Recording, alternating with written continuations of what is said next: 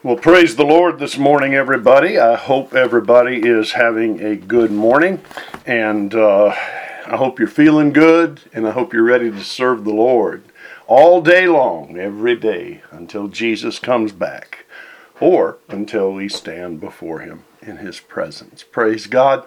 It's a joy and a delight to be with you. Recently, I say recently, it was really a little over a year ago now. Uh, when I taught the book of Revelation, chapters 8 and 9. Here's how that kind of worked. Uh, I really don't remember exactly when I started the book of Revelation, but it was over a year ago, and I taped uh, uh, the first 12 chapters. But I had some surgery in the midst of it, so it was like maybe a year and a half ago I did the first six chapters, and then about six months later I came back and I I taught over radio uh, chapters 7, 8, 9, 10, 11, and 12. And then just in 2020, I picked back up and finished the book. So the book of Revelation is completely recorded. There's parts of it I'm not quite exactly uh, thrilled about because I was sick for a while, and you, you know how it goes. Sometimes you you do your best and you plow through difficulties. Amen. Isn't that really what living for Christ is all about? Sometimes you do your best and you plow through difficulties. So we don't want to belabor on the difficulties, but there's some uh, portions of the teaching that uh, I'm not really up to par, but uh, the material is there. And we, we will come back, you know, a year or two down the road and we will take another look at some of these uh, subjects. I am working on a series right now. I'm actually working on two that I hope to have uh, done, uh, you know, by maybe midsummer. One of them is called The Gifts of the Spirit. Hallelujah to God. We all need the Holy Spirit's gifts operating in and flowing through our lives to others. Let me say this uh, relative to that. The Christian life, I, I think we all we all start out, you know, we have a need. We are sinners and we need a Savior. So we come to Jesus and He meets that need. And, and very shortly, we're taught uh, that He will meet our other needs as well. He will meet our practical daily needs. And, and that's absolutely true. And but it takes a little while of maturity to, to really see from the Word of God, especially the Gospels and the epistles, exactly what the Christian life is really all about. And I think that our friends at Summit International uh, School of Ministry, Times Square Church, have summed it up best over the years when they say it's living for the benefit of others. Jesus put us here in His name, gives us His power. He meets our needs so that we can meet the needs of others. And sometimes that's just a kind word, other times it's a smile, sometimes it's financial, sometimes it's material. It's always love. And to start looking at life that way frees you uh, in a degree that I've never known before, except when I got born again. You know, do you remember when you got born again how just absolutely free you felt, how wonderful you felt? And you know, it's like sometimes as we live for God for a long, long time, we just earnestly long and desire to get back to that feeling. Well, living for the benefit of others, dying to self, is the thing that has rejuvenated that feeling in me and millions of others around the world who name the name of Jesus. Praise be to God. And so the gifts of the Spirit, they are for us. They are to help us, but they're also to help others in Jesus' name. And another one that I'm working on is uh, I don't know what we're going to call it yet, but we're really just taking a look at uh, what the Bible says about fear, depression, and discouragement. And there's a lot of other words we could throw in there anxiety, worry, but I'm just really going to deal with those three uh, in the particular series that I'm working on right now fear, depression, and discouragement. And so we hope to have all of this ready by midsummer. Not quite sure when it's going to appear uh, on here on Jesus Revolution with Len and Angie or on the Old Time Power podcast. And what we try to do is we try to air it once. We, we'll air it one time before it's posted. Okay?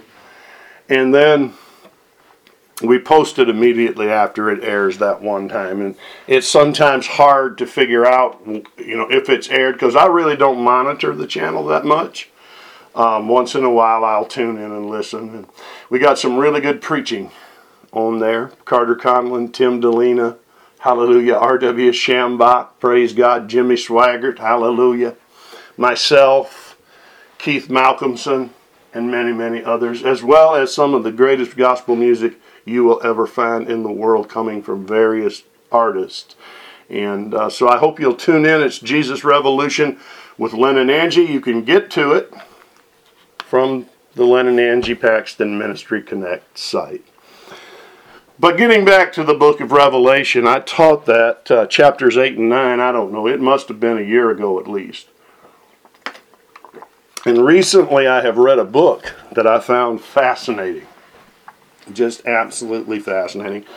The book is called The Wormwood Prophecy NASA, Donald Trump, and a Cosmic Cover Up of End Time Proportions by Thomas Horn, or we, all just call him Tom Horn.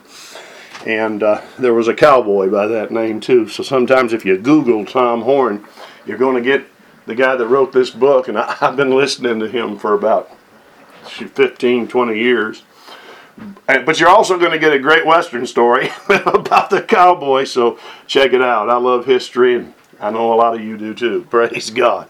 But uh, I, I did those chapters, and today I just want to make a few comments. We won't be here that long in this broadcast, but uh, about the book. It's not really a book review, but it kind of is of sorts. When I taught the book of Revelation, I taught from the King James Version of the Bible. Today I'm going to read uh, chapter 8 in the New King James, and then I'm going to make some different points and references to what uh, Pastor Tom has written in his book. So if you have your Bibles, let's go to the book of Revelation and uh, the eighth chapter, starting with the first word of the first verse. Praise God. When he opened the seventh seal, there was silence in heaven for about a half hour. And, I, and that is a time of contemplation, hopefully for many upon the earth that, that are in those tribulation days. It may be a time of repentance, hopefully, prayerfully so. But it's a silent 30 minutes in heaven. And I saw the seven angels who stand before God, and to them were given seven trumpets. Then another angel, having a golden censer, came and stood at the altar. He was given much incense, that he should offer it with the prayers of all the saints upon the golden altar which was before the throne. And the smoke of the incense, with the prayers of the saints, ascended before God from the angel's hand.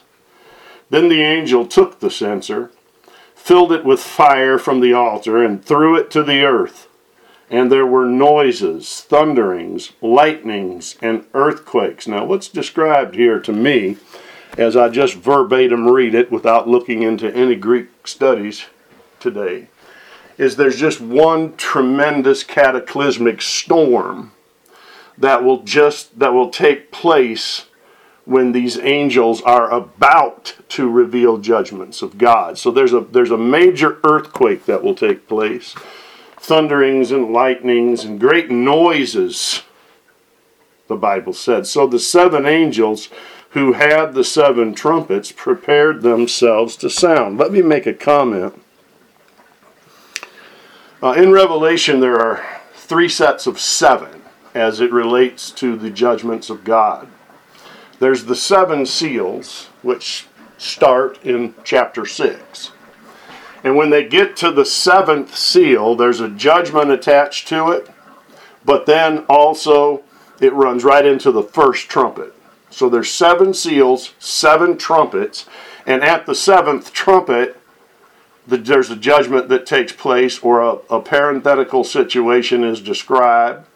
And then it goes right into the first vial or bowl, some versions call it. And then there's seven of those. So there's three sets of seven. Remember this that God's number of completion, God's number of perfection is seven. So when we get down to those vials in, in our study, because I'm taping this here uh, February 27th, 2020. And when we get to our study uh, of 8 and 9, which will be coming in just some couple weeks from, from this date, uh, you have to understand that when these vials are finished, there's seven of them. When the trumpets are finished, there's seven of them. And then the first set of seven, the seals, when they're finished, there's seven of them. That is God's perfect and complete judgment upon sinful humanity and upon the earth.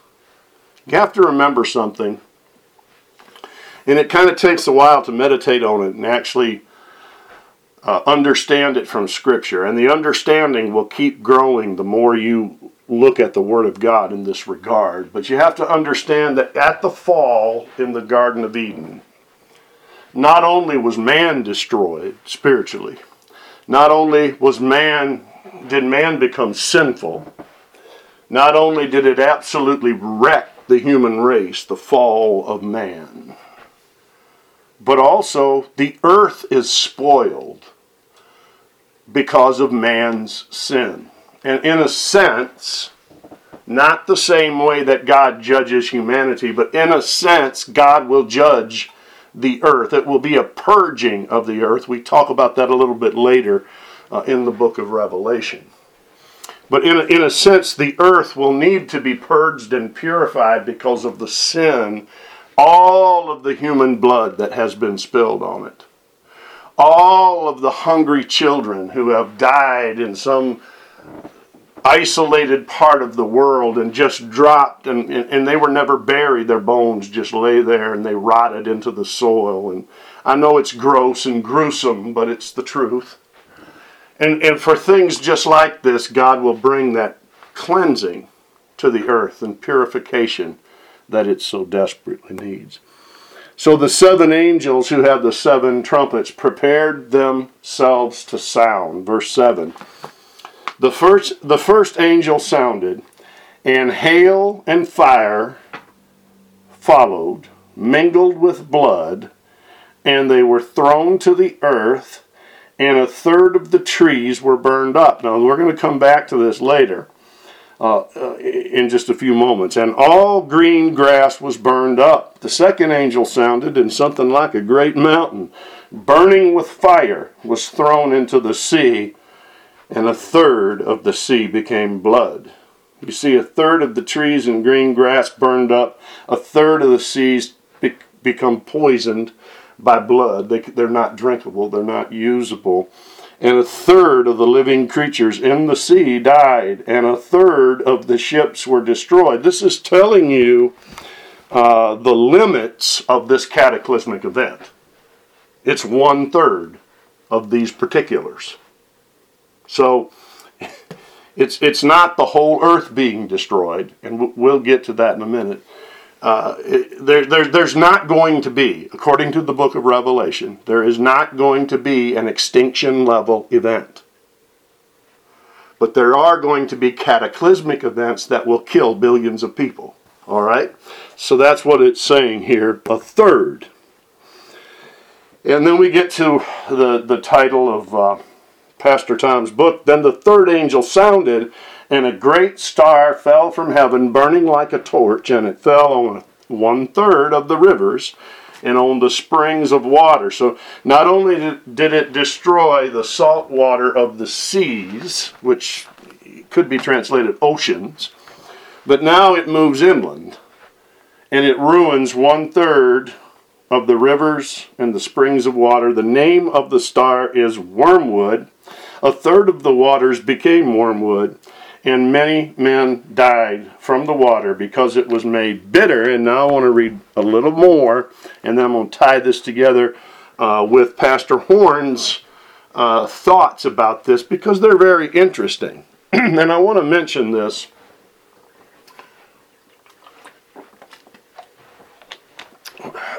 I think in the month of April, this teaching, along with Pastor Horn's book, will be going out to all our partners. And as you read, you will read where Tom Horn says, and he's right to say it. This, this is his idea or belief of what may happen. Okay? So, again, we are not setting things in stone. We're not saying to you, I'm not, Tom Horn's not, Derek Gilbert's not. We're not saying this is what is absolutely for sure the truth going to happen. He's Tom says over and over in the book, um, it's my belief that this will uh, fulfill this prophecy in Revelation 8. Now, let me tell you this. I'll probably repeat this later on in the broadcast. But if that is the case, if this asteroid body is wormwood, let me just read to you a few things of what Tom Horn said. I should finish this, but I'll come back to verse 12 in a little bit. Let me read this to you. You know, Jesus spoke to us of signs in the heavens, and the asteroid in question here is Apophis. It has an Earth strike date or near miss date of April 13th, 2029. Apophis, in its root meaning, is the name of an ancient Egyptian spirit of evil darkness, destruction. It's a malevolent force that can't be stopped. It's a demon. Okay? Now, in light of what we know of the New Testament church, we know that there's only one power that can stop the power of the devil and demon spirits. There's only one power that can destroy them, and that's the power of the blood of Jesus. Right? So, when we say it's unstoppable, this demon spirit, and what this is, it's a literal asteroid that was named after this demon spirit, Apophis. The blood of Jesus is going to stop him from doing what he would like to do hurl the asteroid and completely obliterate the earth, but that won't happen. God's actually going to allow chapter 8 of Revelation to take place because it is his judgment. But notice in the judgment of God, and you could really, not just in the book of Revelation, but you could really look through all of the scripture, and you will see that the judgment of God is always tempered by mercy. And so here we see in our study today, it's one third. That's a lot of people. That's billions of people if there are 7 billion to 8 billion people on the earth by 2029, a third of them gets you up into the billions of people that will die and be affected by this. And when it hits and rocks the earth at impact, it's actually going to affect everybody who's here, but in different ways. Not everybody will be wiped out. There will definitely be other people in other parts of the earth, away from the uh, strike site, ground zero, if you will, there will be people who in the future will die from lack of food and lack of water because of this thing hitting. All right? So, is it an asteroid? Tom doesn't say for sure that it is. He says he believes that this is the fulfillment that will be Apophis, if that's true. April 13th, 2029. It's Friday the 13th, incidentally. Uh, if that is true, then the rapture will have had to take place around the year 2025, because this is midway through the tribulation, just about. Okay? So you're three and a half years in. Now, we're not setting date for the rapture. The Lord Jesus tells us not to set dates. He instructs us that no man knows the day or the hour. In that sense, the rapture of the church will be secretive till it comes. But buddy, you better believe me, when it gets here, everybody gonna know about it, and many people are gonna remember what grandma told them when they were when they were rebellious kids and mom and dad made them go to church with grandma and grandpa and they were sitting there but they weren't paying attention they weren't listening but grandma and grandpa told them some stuff instantly when that rapture takes place there will be millions of people upon planet earth who will realize what just happened and they won't buy into the lies of deception um, you know, who knows what the governments of the world are going to say? I kind of think it might be they're going to say that UFOs came and they were the originators of the human race and they took out the bad ones. But see, they're not going to buy that lie. Some people won't because they remember the gospel that was told to them when they were children. Praise God. That's why it's, very, it's very important that we maintain our Christian witness in life in the way that we act and the way that we speak. And we're not perfect. Come on. I mean, right? We we lose our temper sometimes and we get frustrated sometimes, but most people who are thinking rationally understand that and are pretty quick to forgive. You know, but you have to be humble enough to just say, "Hey, man, I'm sorry. I, I shouldn't have said it that way," or whatever. And, and also, not only by the way we act and by the way we speak, but we need to be able to share the, the clear, plain, simple gospel of truth with people that they're sinners who need a Savior. And good news God has provided a Savior for you. Amen? God has provided you with eternal life if you will just receive it. So, Apophis. Um, is the name of an ancient Egyptian deity. It leads me to another point that I want to throw out there while not really explaining it today. All of the spirits that control the ancient empires of the world are going to make a resurgence. Many of them are, even at this time that I'm speaking to you here today. They're going to make a tremendous resurgence they are, they are demon spirits. They are the spirits who uh, fell from heaven with Lucifer. They are also the fallen angels who came to earth in Genesis chapter 6 and intermarried with human women and created a race of giants, the Nephilim. And these spirits are going to return. The spirit that controlled Alexander the Great is going to return. The spirit that controlled the Babylonian and the Egyptian empires will be here, again, operating on the earth. I'm not going to go too far into that, but in the future we will talk about it a little bit more. NASA says that Apophis, and understand again, Apophis is a literal asteroid. It was named after an Egyptian spirit of evil, darkness, and destruction. It's a demon name given to a huge asteroid in outer space. And Tom Horn, in his book, um, will go into all the dimensions and everything with you. NASA says it will near miss or collide with Earth on April 13th, 2029. NASA predicts that if it is a near miss, it will be so close to the Earth that it will take out some of our orbiting satellites. And it will be visible in the daytime sky. That's found on page 27 of Tom Horn's book. So here's what happens if it hits our satellites, all of our communications will be disrupted.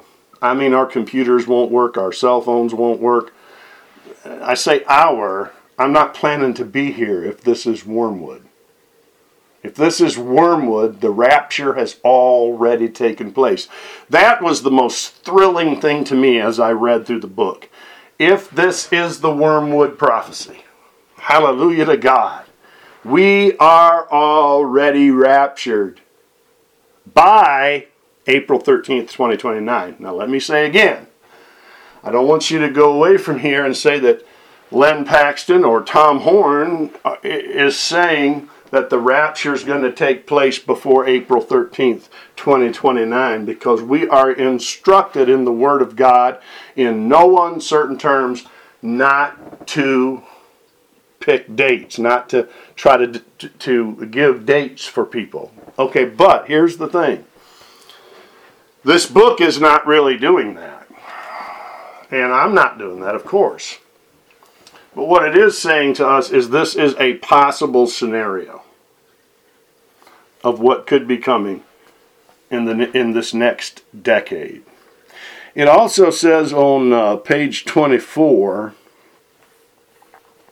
from page 24 uh, to page 27 it talks about how we can't shoot it down with our present capabilities. And here's a, here's a danger of, of shooting asteroids. If, if you're going to do that, you have to use nuclear weaponry. And if you if you explode a nuke too close to the Earth atmosphere, it will have an EMP effect. So instead of, you know, destroying that asteroid, it is so large that it will maybe break into pieces. But then all of those pieces are still going to hit the earth. Maybe in different spots, maybe with a lesser impact per hit, but you've still got major problems. And uh, it will act as an EMP and it will knock out everything with electrical circuitry in it for possibly six months and in some places of the world forever. So that's they're, they're at a, at a crossroads. They can't shoot it down with our present capabilities because they would have to shoot it further, as far away from Earth as they can. Now, I don't know what kind of capabilities they will have in 2029. Tom Horn goes a little more into that in his book as well. So, and he also talks about a possible rapture date, but he is very clear, as I just was a moment ago, to make sure that, that you understand we're not setting dates for this thing. At this time, Apophis measures 370 meters across and weighs in at an estimated 20 million metric tons. Right now, it is traveling at 28,000 miles an hour. That's that's you see what happens when people hit a building going 50 miles an hour, 60 miles an hour, 70 miles an hour. Can you imagine what 28,000 miles an hour is going to do? It's mind blowing. It's terrifying. And again, I'll say, God doesn't give us prophecy to terrify us, He gives us prophecy to prepare us. He doesn't want to scare, He wants to prepare. And again, if this is Revelation chapter 8, we will have been raptured. And for, for those that don't believe in the rapture, that thinks we're going to go through the tribulation, I pray every day that God will just have mercy on them and rapture them out anyway. Because I guarantee you for sure, you won't want to be here when these tremendous judgments begin to happen. Luke 21, uh, verses 25 and 26 tells us to watch and keep watching the signs from the skies. And uh, I want to read a quote from the book. It's on page 28 of the book. I'll just say that for the record here. And this is a, a Greg Bear quote. Science writer Greg Bear of CNN not only agrees, so that, in other words, the, the eyes of all of humanity will most definitely be on the sign in the stars from Luke very, very soon. He not only agrees but elaborates on the consequences of Apophis colliding with our planet in less than a decade from now, admitting if it hit Earth, the impact would unleash a blast the equivalent of over a billion tons of TNT. A billion tons of TNT, easily causing billions of deaths and months, if not years, of climate disruption. So you could actually see, as a result of this one act, and I'm going to get back into the actual text of Revelation here in just a moment and show you something else, but uh, something that the Lord showed me as I was studying this. Um, you could actually see another ice age. You could actually see warm weather at the North Pole and cold weather south of the equator for the first time. You know, so all, all of you Floridians, this is, this is nice, I know it.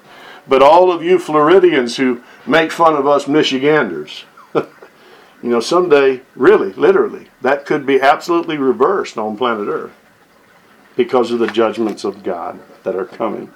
Also on page 29, um, notice the particular description of the first four trumpets of Revelation 8, 6 through 12, and their aftermath.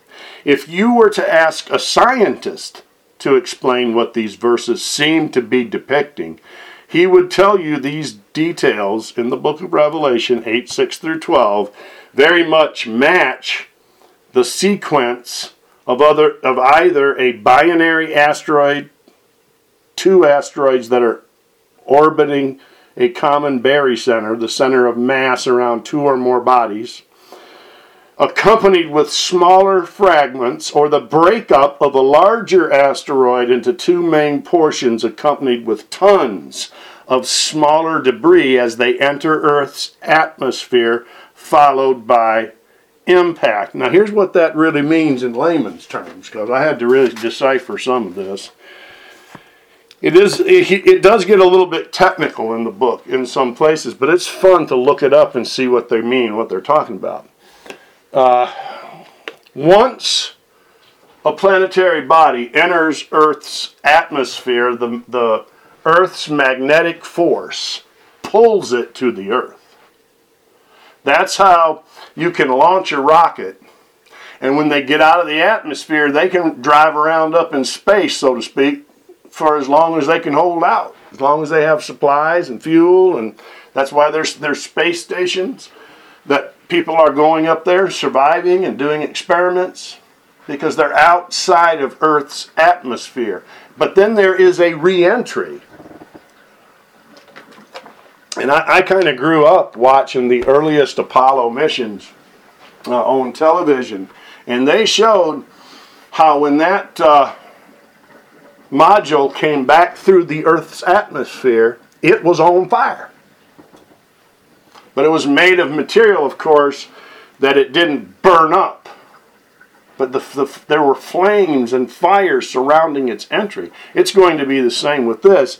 And then Earth's gravitational pull pulled it right straight to planet Earth and that is what will happen to this. And he also spoke of a debris field. And if you, we're, we're going to read these scriptures closer here in a minute, and we will see those debris fields, and we will see that these first four judgments, or uh, trumpets, the first four trumpets of Revelation 8, could possibly be describing the same event. Very same event, and four judgments sound at that time. So let's keep reading here. I want to read a little more. Uh,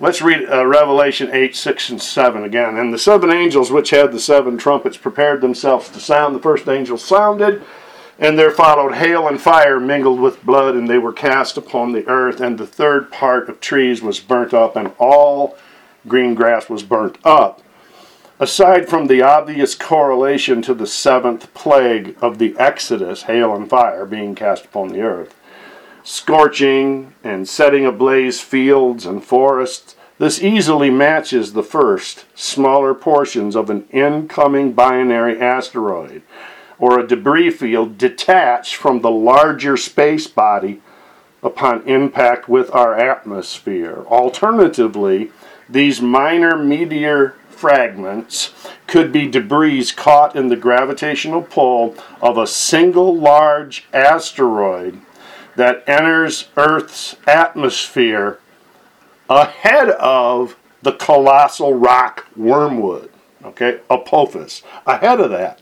So we're talking here all together, and we'll read through these verses. Uh, we're talking about possibly uh, a debris field and three asteroids in the same event. One of them is named Apophis, one of them is called Wormwood. If, if this is the Wormwood prophecy, then it would be called Wormwood because that's what the Bible said it would be called.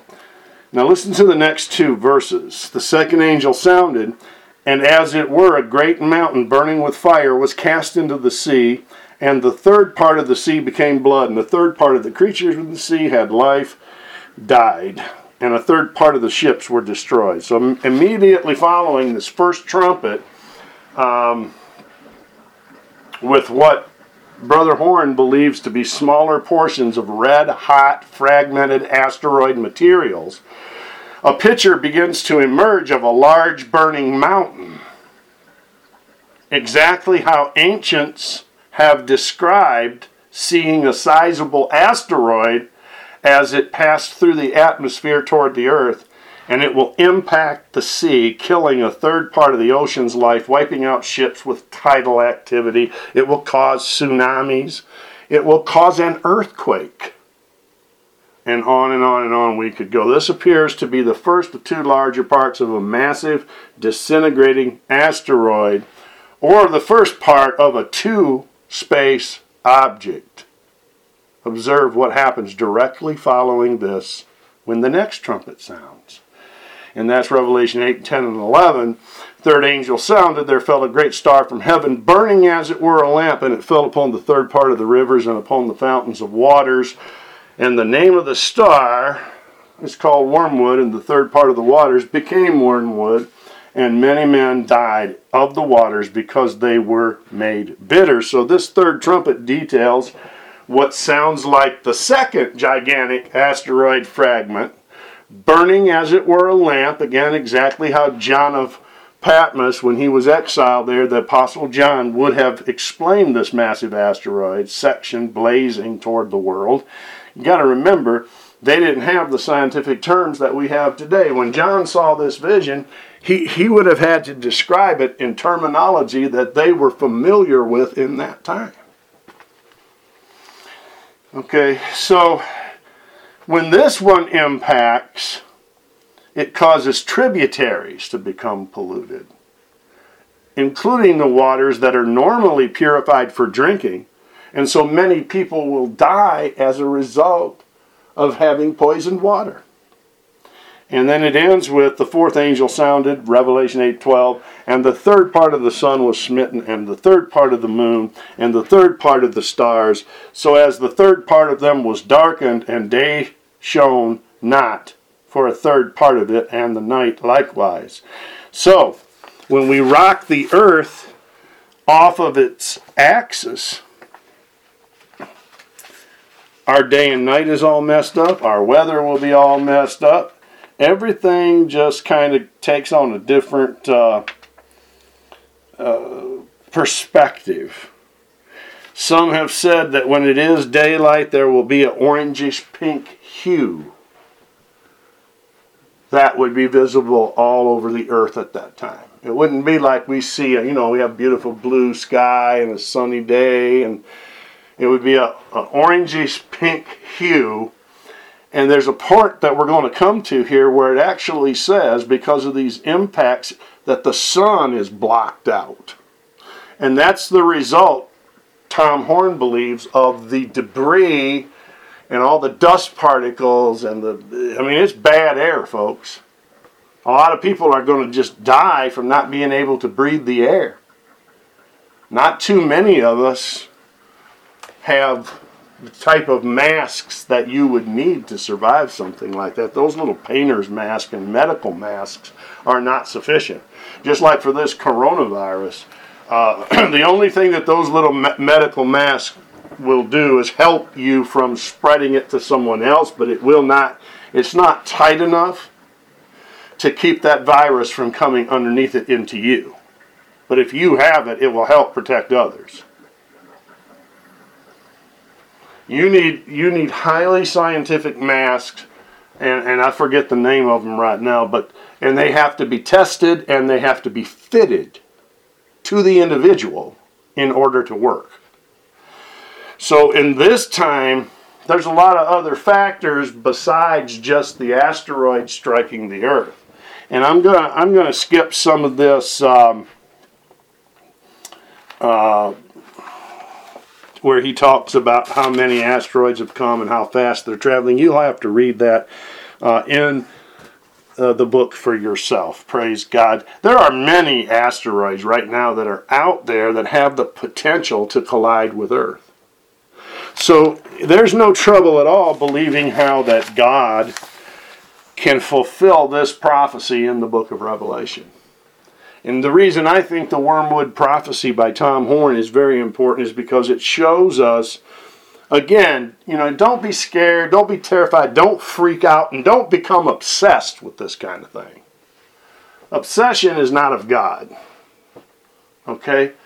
Walk in faith and walk in the knowledge that one day soon Jesus Christ is going to come back for us. Hallelujah. And he's going to take us home to heaven where we will be forever and forever and forever. I am not afraid. I, I refuse fear. Fear sometimes tries to come. There's no question about it. But I refuse it in Jesus' name, and I plead the blood against fear in Jesus' name. These things are just to show us that God is more than able to keep his prophetic word in a myriad of different ways. Okay, so Apophis doesn't have to be wormwood. It doesn't have to be. The actual wormwood could happen approximately three and a half years after the rapture of the church. So if the rapture happened today, that in about three and a half years from this time, wormwood would happen. It doesn't have to be Apophis. See, Apophis, uh, the, the, the view of it from the NASA officials and the NASA team, that is a secular scientific um, calculation. They're not factoring in Bible prophecy. They're not factoring in the rapture of the church. Most of them, you know, I'm sure there are some Christians that work for NASA or whatever, but most of them don't even believe in the rapture of the church. You getting what I'm trying to tell you? There's many things that could God will have no problem fulfilling his word. Our God is not a liar. And God will do it in the way that he desires to do it. Hallelujah. And so this is a very interesting potential. And I, I love the thought that quite possibly within the next decade, or as Lester Sumrall used to say, in the, within this next decade, the rapture of the church could take place. Think of it! Hallelujah. It's what we've been waiting for. It's what we've been longing for. It's what we've been hoping and praying for for so many years Jesus to come back. Praise be to God forever and forever. No doubt, if Apophis is wormwood, it would be a fulfillment of Joel chapter 2, verses 31 and 32, and also Revelation 8. Chaos will ensue a strike of earth by Apophis. So we're, we're plunged into what L.A. Marzulli describes as the days of chaos. In reality, uh, Brother Horn and Brother Marzulli, and oh man, there's so many of them that I've that I love to study. Paul McGuire, others. We're already in the days of chaos, but we're not in the Great Tribulation.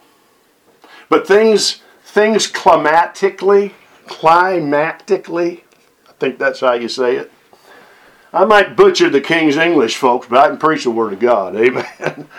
Um, weather is going bonkers out there. in some parts of the world. Everything's increasing. Signs of the times. The breakdown of society is another indicator of the days of chaos. But the Great Tribulation is really going to be the days of chaos. And if this asteroid strikes Earth, of course it will be no different. Now I want you to turn real quick uh, in your Bibles to the book of Zechariah, chapter 1. It's going to take me a minute to find it because I have my new King James here today and I usually use my King James. But uh, let me find it. Zechariah, it's the very, almost the very end of the Old Testament, if you don't know where it is. And let's read verses 14 through 18 together verses 14 through 18. So the angel who spoke with me said to me, Proclaim, saying, Thus says the Lord of hosts, I am zealous for Jerusalem and for Zion with great zeal. I am increasingly angry, listen to this, with the nations at ease. For I was a little angry, and they helped but with evil intent. Therefore, thus says the Lord I am returning to Jerusalem with mercy. My house shall be built in it, says the Lord of hosts, and a surveyor's line shall be stretched out over Jerusalem. Again, proclaims, saying, Thus says the Lord of hosts, My cities shall again spread out through prosperity the Lord will again comfort Zion and will again choose Jerusalem. Then I raised my eyes and looked, and there were four horns. And so we're going to leave off right there because I'm not going to. These are the four craftsmen, but I'm not going to explain that verse right now. What I want to tell you is this. And if, if you follow along uh, in the Revelation study, you will discover that I personally believe that the epicenter of the Great Tribulation will be localized. And it will be localized in the Middle East around the Mediterranean. It will be where the now don't get me wrong, the Great Tribulation will affect the whole earth. Do you realize that one of the target strike zones of any asteroid or meteor that might strike Earth is the Great Lakes region? Now, I'm telling you that you could use a pun and say that's hitting pretty close to home for me, you know.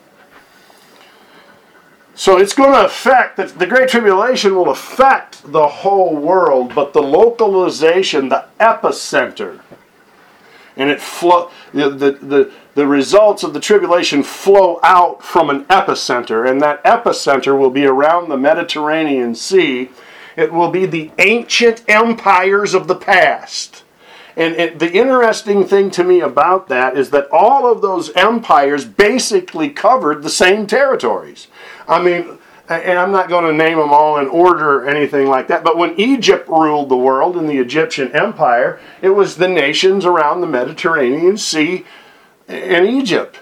Uh, when Babylon ruled, Babylon ruled you know, parts of the Middle East, all of the part around the Mediterranean Sea. So did Medo Persia. So did Greece. And so the Roman Empire conquered those same territories.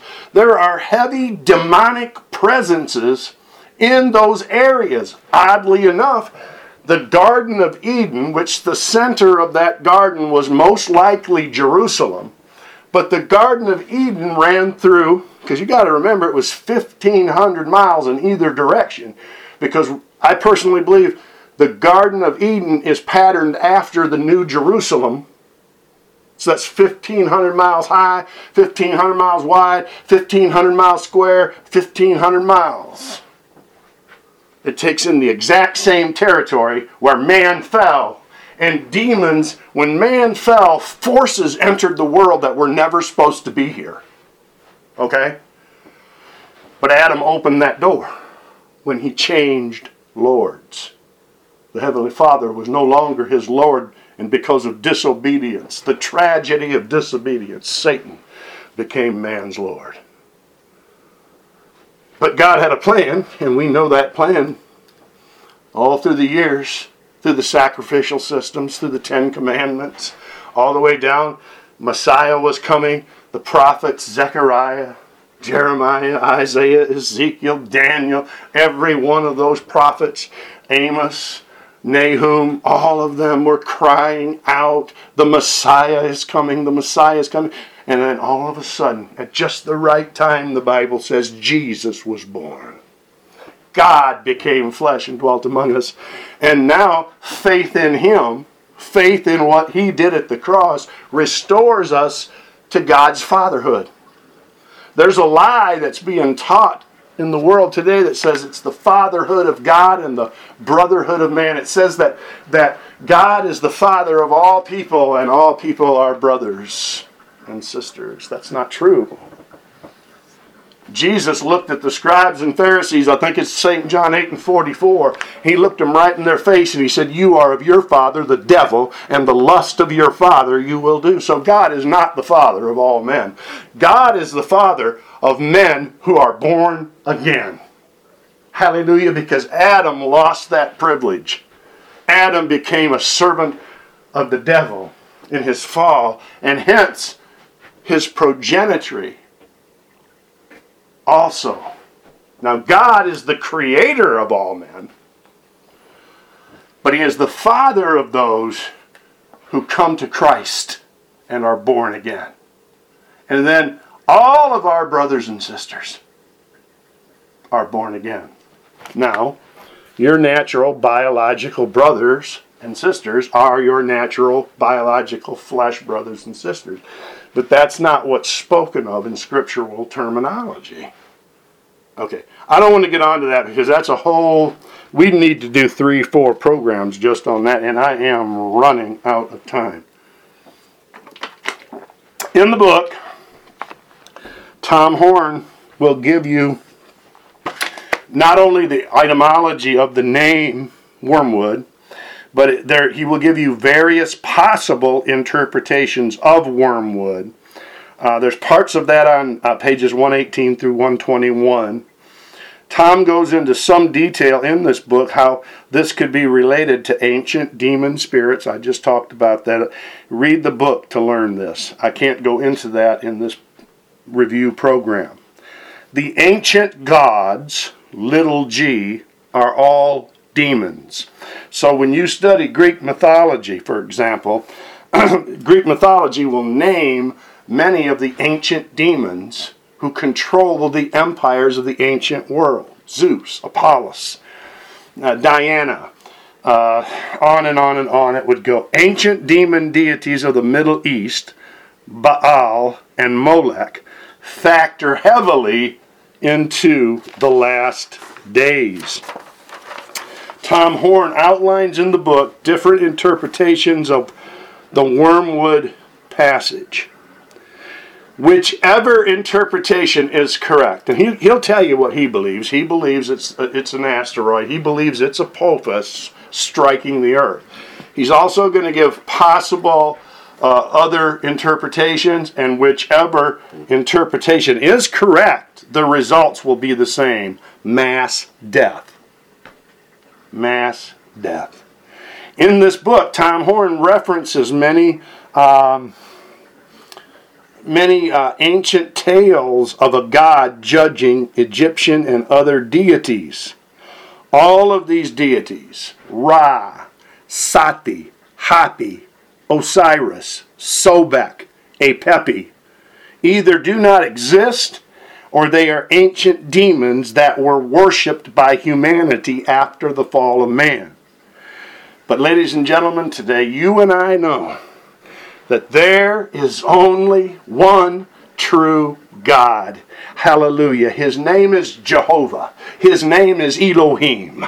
His name is Jesus Christ. Hallelujah. The one true God of the Bible, and he will defeat Apepi.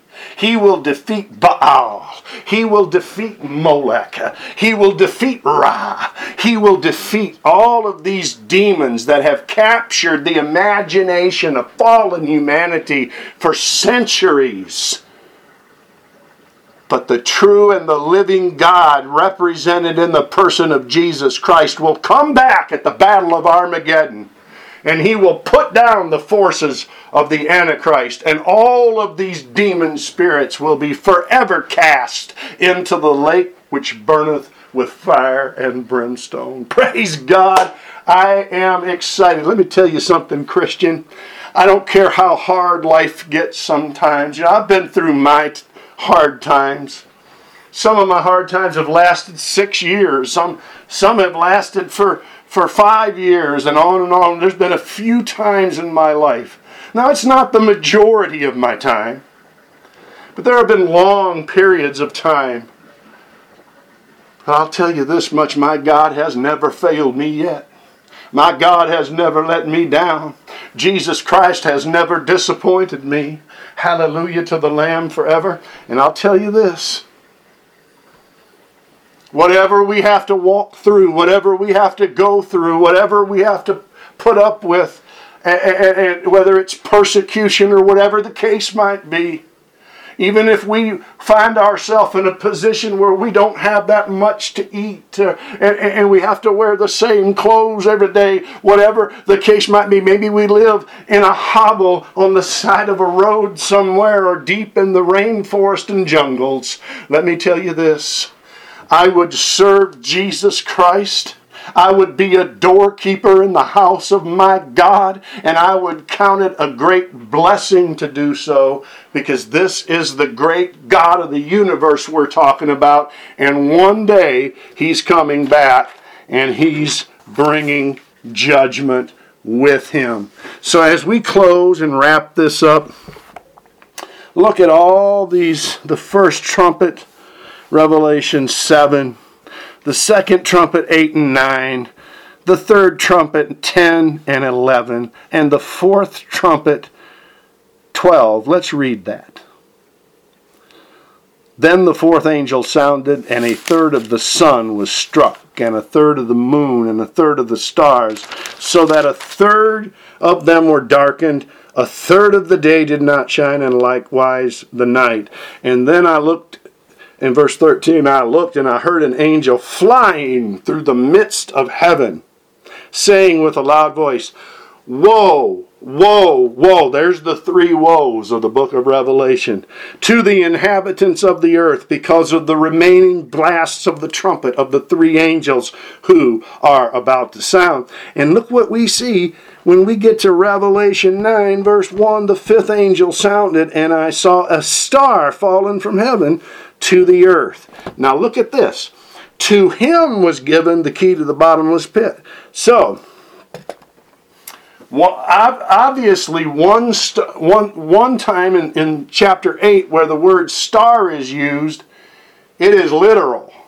It's an asteroid strike. Actually, it looks like three strikes and a massive debris field coming in ahead of the strikes, and then a massive. Uh, uh, uplifting of the debris once it hits that darkens out the sun and the moon. It is possible that the sun will even be hit by something and the moon will be hit by something. That's, that is one possible interpretation. But this star in the ninth chapter of Revelation is figurative, it is symbolic, it is a him. And in the book, I'm going to leave off right there, but in the book, uh, Tom Horn uh, explains that a little bit. This is, at this point, we're going to say it's an unidentified demonic him, an unidentified demonic being that will come and unlock the bottomless pit. You think of it. You think of what we're saying. So I want to close this book review of sorts. I'm going to I'm going to title it on the podcast a book review of sorts because it's really just kind of setting the stage for my partners who are going to be getting this book and I encourage all of my listeners to buy the book. You can get it on Amazon, you can get it from Skywatch TV. But uh, I want to encourage you as we close today If you do not know Jesus Christ as your Lord and Savior, man, you need to come to Him today. The scripture tells us, For God so loved the world that He gave His only begotten Son, that whosoever believeth in Him should not perish, but have everlasting life. Hallelujah.